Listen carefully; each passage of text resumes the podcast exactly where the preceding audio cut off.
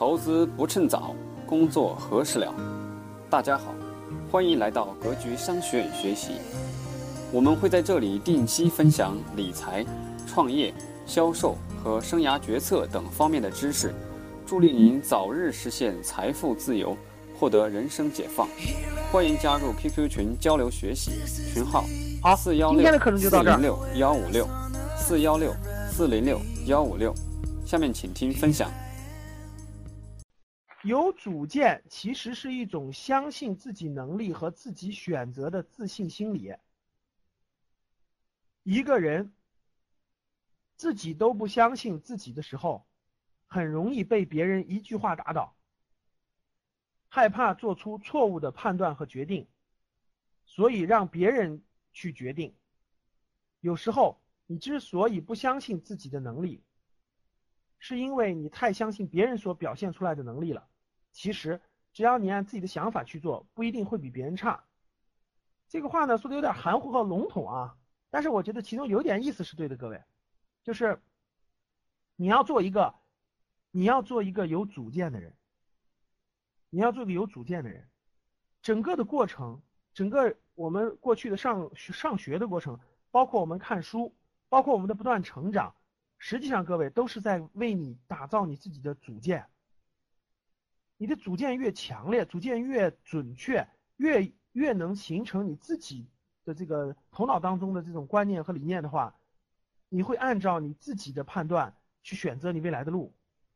虽然前面很多会有一些错误，或会有一些这种不正确的选择，但是你的主见会逐渐成型，逐渐成型。在你三十岁左右的时候，你的主见会逐渐逐渐定性。那这个主见就代表着你未来要走的路。这个组件就代表你未来要走的路，其他人就很容易在打扰你的这个这个判断了，打扰你的这个选择，你的你的主见会逐渐成型。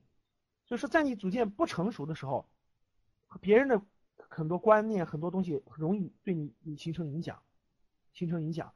所以在二十多岁到三十多岁这个过程中吧，我觉得是一个形成一个人主见的过程啊，整个自己怎么看问题，从什么角度看问题，怎么判断。发生这种各种诱惑的时候，应该怎么取舍？这都是一个人成长的过程。我觉得一个人到三十五岁左右，应该自己的主见已经成型了，就自己可以判断出来这种好与坏、美与丑，呃，善与恶，自己的东西就应该形成。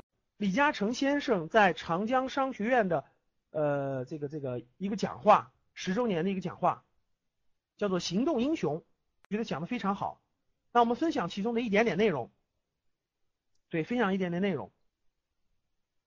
大家看第一段，这是文章里头啊写了一个，就是李嘉诚小的时候，十四岁的时候，有一个算命先生给他算了一命，说他的这个命呢就是一般一般，呃，没有什么大的发展，没有什么大的发展。然后呢，这个他妈妈对他说的一句话，说阿成。天命难算，上天一定会厚待善良努力的人。再艰难，只要一家人相依一起就不错了。我当然相信母亲，但我更相信我自己。我请妈妈放心，我内心相信，只有自己双手创造的未来，才是唯一能信任的命运。这句话看完，我非常非常有感触。是我原来没有体会的，但是随着我的年龄越来越大以后，我越来越有体会。啊，发过一篇文章，讲的是这种第一代白领，现在到四十五十岁了，很多都面临着被淘汰和这个这个呃下岗的这种这种风险啊。我身边现在特别多的人，大概是三十五岁以上的很多人，我亲自深刻的感受到了一种感觉。十多年以前。他们的工作单位都是很好的，他们都是体制内的，都是体制内的，都是有保障的事业单位、国营企业、公务员等等等等，真的是都很不错的。但是我身边现在很多这样的人，过得都非常非常的迷茫，非常非常的这种恐慌。你们知道为什么吗？因为我觉得看到这句话以后，我就很有感触。当他在那个体制内发展不上去的时候，当他遇到了很多困难是他无法解决的时候，当他发现他的命运在那个里面很多已经固定的时候，他的那种恐惧是极其强大，就是对他的冲击是非常强大的。他恐为什么恐惧呢？是因为他原来一直把他的未来寄托在外部的东西上，寄托在某种组织、某种体制、某种东西的保障下。可是当他到了三十七八岁的时候，这种压力就全面爆发了。我深深的感受到，我身边真的有有有有有有两种有两类人，一类人真的是靠别的东西保障他的安全的，靠靠国营体制，靠某种体制，靠某种组织，甚至他靠着某个个人，这是一批人。另外一批人呢，另外一类人呢是，可以说走的一条路是用用自己的双手不断的在走，前面特别辛苦。前面真的挺辛苦的，三我我我看到了很多靠自己走路的人，前面挺辛苦。但是随着三十五岁以后，我发现两种人发生了变化。前面很辛苦一直走自己路的人呢，很多三十多五岁以后，我看到了他们的那种坚定。就他们，你看到这个人今天他们走的路，你就能从他的眼神当中看到一种信念，一种坚定。你都知道他十年以后还会走这个路，并且你都知道他的那种言谈举止和流露出的是一种是一种状态。而另外一种，另外一类人呢，是迷茫更严重了，恐慌更严重了，对自己的没有信心更严重了。两种人真的是一过三十五岁，很多人就会分类的，这个类一一下子展现在你眼前了。我所有的课程体系，包括未来想告诉各位的都是，因为我走的是这条路，我走的是一条靠自己的双手创造未来的路，我相信我的命运只能在我手中。所以我给大家讲的都是这条路应该怎么走，这条路应该怎么走啊？所以说，结合李强这句话，我觉得是唯一能信任的命运，就是要命运把握在你的手中，这才是最重要的。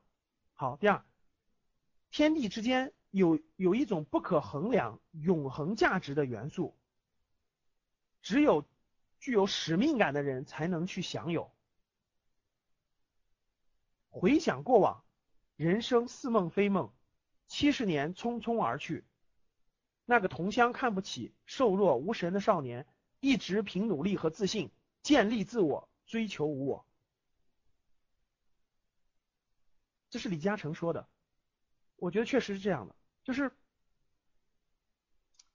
嗯，你只有某种使命感，让你去不断的、坚定的有有某种信仰般的去走一条路，去坚定某些东西。你才会不断不断的成长，你才会不断的努力和建立你的自信，逐渐逐渐呈现出来一个强大的自我。有一天你才能整个融化掉，我觉得就完全融入整融入整个这个社会环境当中了。所以我觉得追求无我，可能他讲的是一种这么样的境界。大家知道的，李嘉诚的慈善基金会是非常庞大的，投入了非常非常多的资金，包括汕头大学、长江商学院，这些都是李嘉诚先生。投资创办的呀，投资创办的。好，我想分享这两段的意思就是，我觉得要走自主之路。自主之路是什么意思呢？这条路会很会比较辛苦，会很劳累，会要付出汗水和智慧，但是它会让你成长，让你的能力、智慧、精力变得与众不同，是变。到了另外一个层次，当你经历这样的磨砺，磨砺到一定程度的以后，我觉得你可以看到另一个世界。你每天看到会看到另一个世界，你不会天天困惑和迷茫，没有事可做或者不知道做什么，而是做不完的事情，而这些事情给你带来了极大的这种愉悦感，一种价值的体现等等等等。我觉得只有走追求自我之路、自立之路、走自主之路，才有可能实现。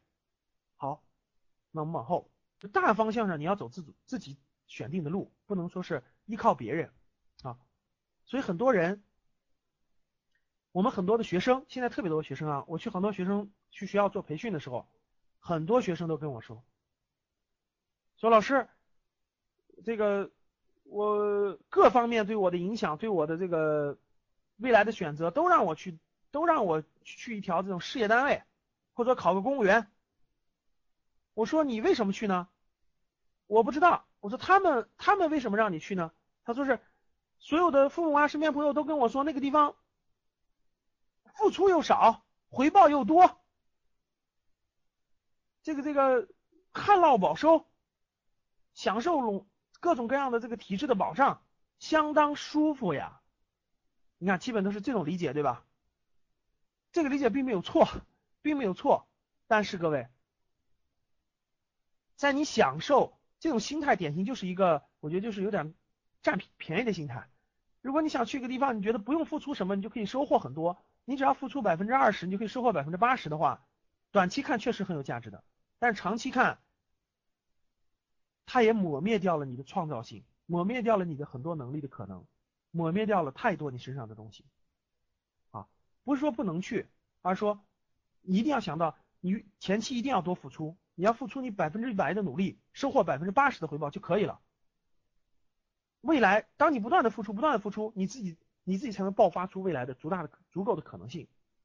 好，那我们开始课程主题叫自主之路，自主之路。第一块内容是用最大的主动性开创自己的未来。用最大的主动性开创自己的未来，这个非常非常重要。我觉得是这样的，各位，在这个世界上，会主动关心你和帮助你的人，每天想着就是关心你、帮助你啊，会主动帮助你的人，主要是你的父母和你的亲朋好友，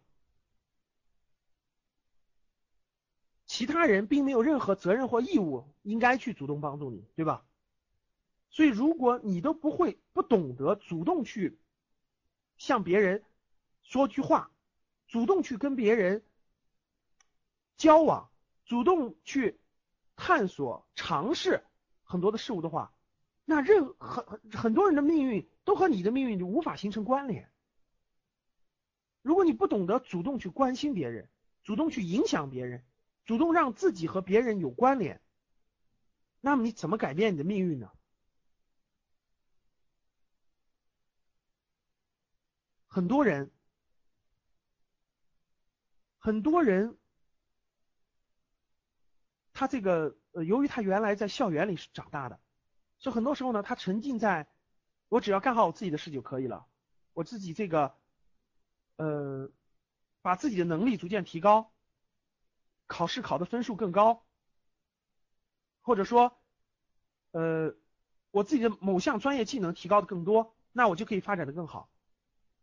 其实不是的，你的价值要发挥的时候，你必须要跟外部环境相结合，所以你要把把你的主动性打开了，打开了，去迎接、去发现各种机会。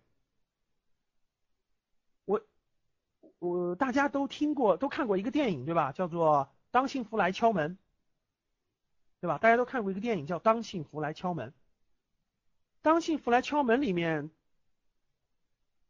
大家可能都记着他怎么变魔变那个魔方的，对吧？大家都怎都记得怎么变魔方的，但是大家都忘记了，他是主动去把简历，主动拿着简历，主动上门投递给那个公司的管理人员的，对吧？那个人资源总监的。后来投完简历，别人没有理他，他是站在门口要等那个人，对吧？最经典的那一段是，当那个人要打车出租车要走了，对吧？他没空理他，大家都记得的，那个那个人说了一句话，说正好我也要去那个地方，我能搭一下你的车吗？所以才有了在车上变魔方的那个经历。大家想想，就这一句话，如果当时他也他也可以不说这句话，对不对？他说他说那行吧，下次那那那啥吧。很多时候就需要你努力争取一下，努力争取那么一下的时候，你的命运可能就会发生很大的变化。可能就会发生很大的变化。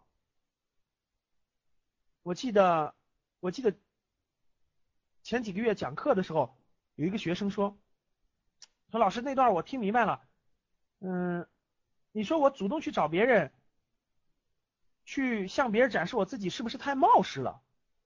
是不是太冒失了？我应该这样去做吗？如果你觉得冒失，那你就不用冒失了。什么意思，各位？”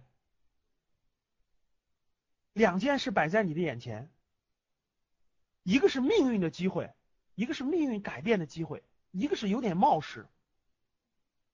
你选择哪一个？有可能会冒失，但是有可能你会争取到很多的机会。为什么我我我有我大部分建议大家选职业方向的时候，我会建议大部分的毕业生刚毕业的时候，呃，最好是能够选择营销类的工作，先做先做一段时间呢？因为是这样的，这个世界上就这个世界上的企业呀，这个世界上我们的各个单位哈，百分之百分之九十以上的企业靠的是销售导向型的，什么意思？各位，这个世界上并不缺乏产品。并不缺乏产品，什么产品都有几乎，而这么多产品在社会上，谁能卖出去谁是最牛的。所以说百分之九十的企业是销售导向型的，只有百分之十的企业是产品导向型的。什么意思？百分这个社会上稀缺型的产品是非常非常少的，只占到百分之十，就它生产出来很快就有人要，很快就有人要，像苹果这样的东西，苹果手机的。苹果 iPad 这种，还有像一些这种这个这个这个比较好的这种产品，它是非常非常少的，你生产出来就有人要，很，嗯，这个叫是叫这个什么供不应求的。我举个例子，你们知道为什么去年的时候，因为去年我还做投资哈，大社会上大批量的资本都去圈什么圈景区，圈景区。我举个例子，你要包一个你要包一个很好的景区，你还怕人来吗？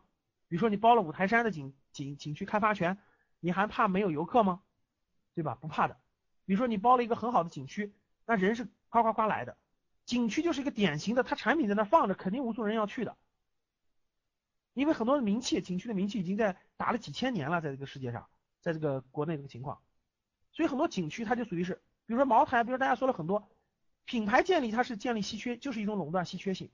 但是这个社会上百分之九十的产品，各位都是这种销售导向型的。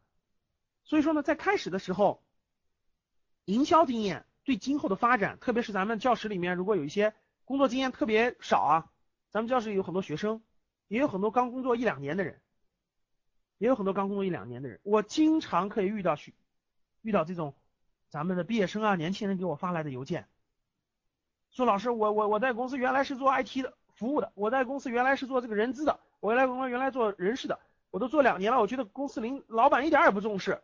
我也不知道我有什么发展。对于这种，在一个这个组织当中，各位最核心的就是两个职业方向，一个是这种营销类的，一个是这种提供产品和提供服务的。所以说呢，结合现结合这个地方，在你早期的时候多积累一些这种经验呢，营销类的工作经验呢，它就可以让你培养你、触动你、主动去与别人。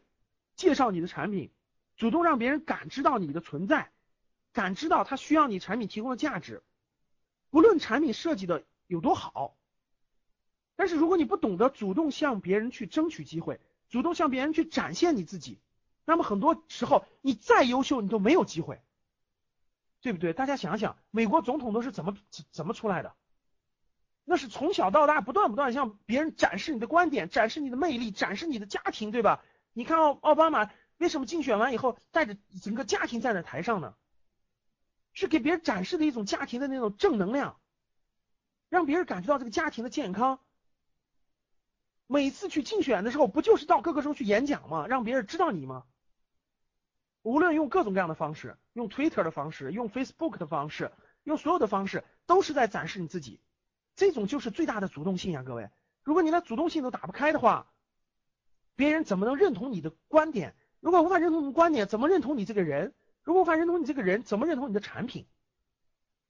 所以很多人，为什么我我我建议大家去做，就是要打开主动性，在你年轻的时候呢，各位，因为我这个我这句话已经说过很多次了，你自己是什么样，现在根本就没有定性。各位记住，你现在是个小蝌蚪，你非要说我就是个小蝌蚪，我就是呃一个圆头一个尾巴，我就是这样的。你你过两个月以后就是青蛙，各位，你不能把你现在是个小蝌蚪这个做的测评，这个是个各自各方面测评测评出来你是个小蝌蚪，你就认为自己是个小蝌蚪，你就照着小蝌蚪去规划自己的未来，发展自己的未来，这不是这不是走完全是走上了一条歧途吗？你现在要充分的去展现你自己，打开你自己。你你，当你成为一只青蛙的时候，你再去做那个测评报告，你再去知道你自己，懂吗？你不能说是你是小蝌蚪的时候，你就用小蝌蚪的思维去做。实际上你一直在变化，你只要走出去，打开你自己，你很快就会发现你是只青蛙了。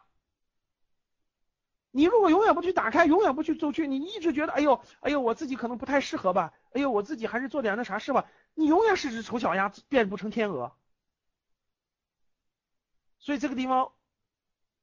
回一句话，好，有人说了，还能长成蜥，是的，那至少你也成为蜥蜴以后，你才能知道你是蜥蜴的思维和蜥蜴的体格和蜥蜴的能量，而不是原来的那样哈。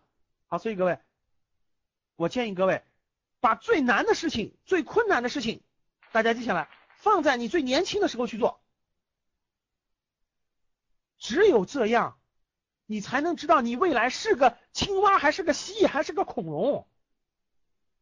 你最年轻的时候，你都不去做一些挑战性的事情。等你三十七八岁以后，四十多岁，你说我要不我挑战一下吧？背不住我还是只青蛙呢。那时候你敢吗？懂什么意思了吗？好，所以要用最大的主动性去开创自己的未来。大家看过还有一个电影叫《肖申克的救赎》，大家看过吧？《肖申克的救赎》啊，非常好看，对吧？肖申克的他一直在监狱里想办一个图书馆，大家记着吧？肖申克他一直想在监狱里办个图书馆，其他人你想想都不想，哎呦，监狱里还能办图书馆？算了吧，没没戏，没可能。他在监狱里已经失去自由了，对不对？什么自由都没有，只能写信。那写一封信会有结果吗？没有，怎么办？继续写。于是他坚持每天写，对不对？坚持写，坚持写，坚持了很久以后，终于有一天邮差来了，对吧？给他带来了两箱书，带来了一张支票，对吧？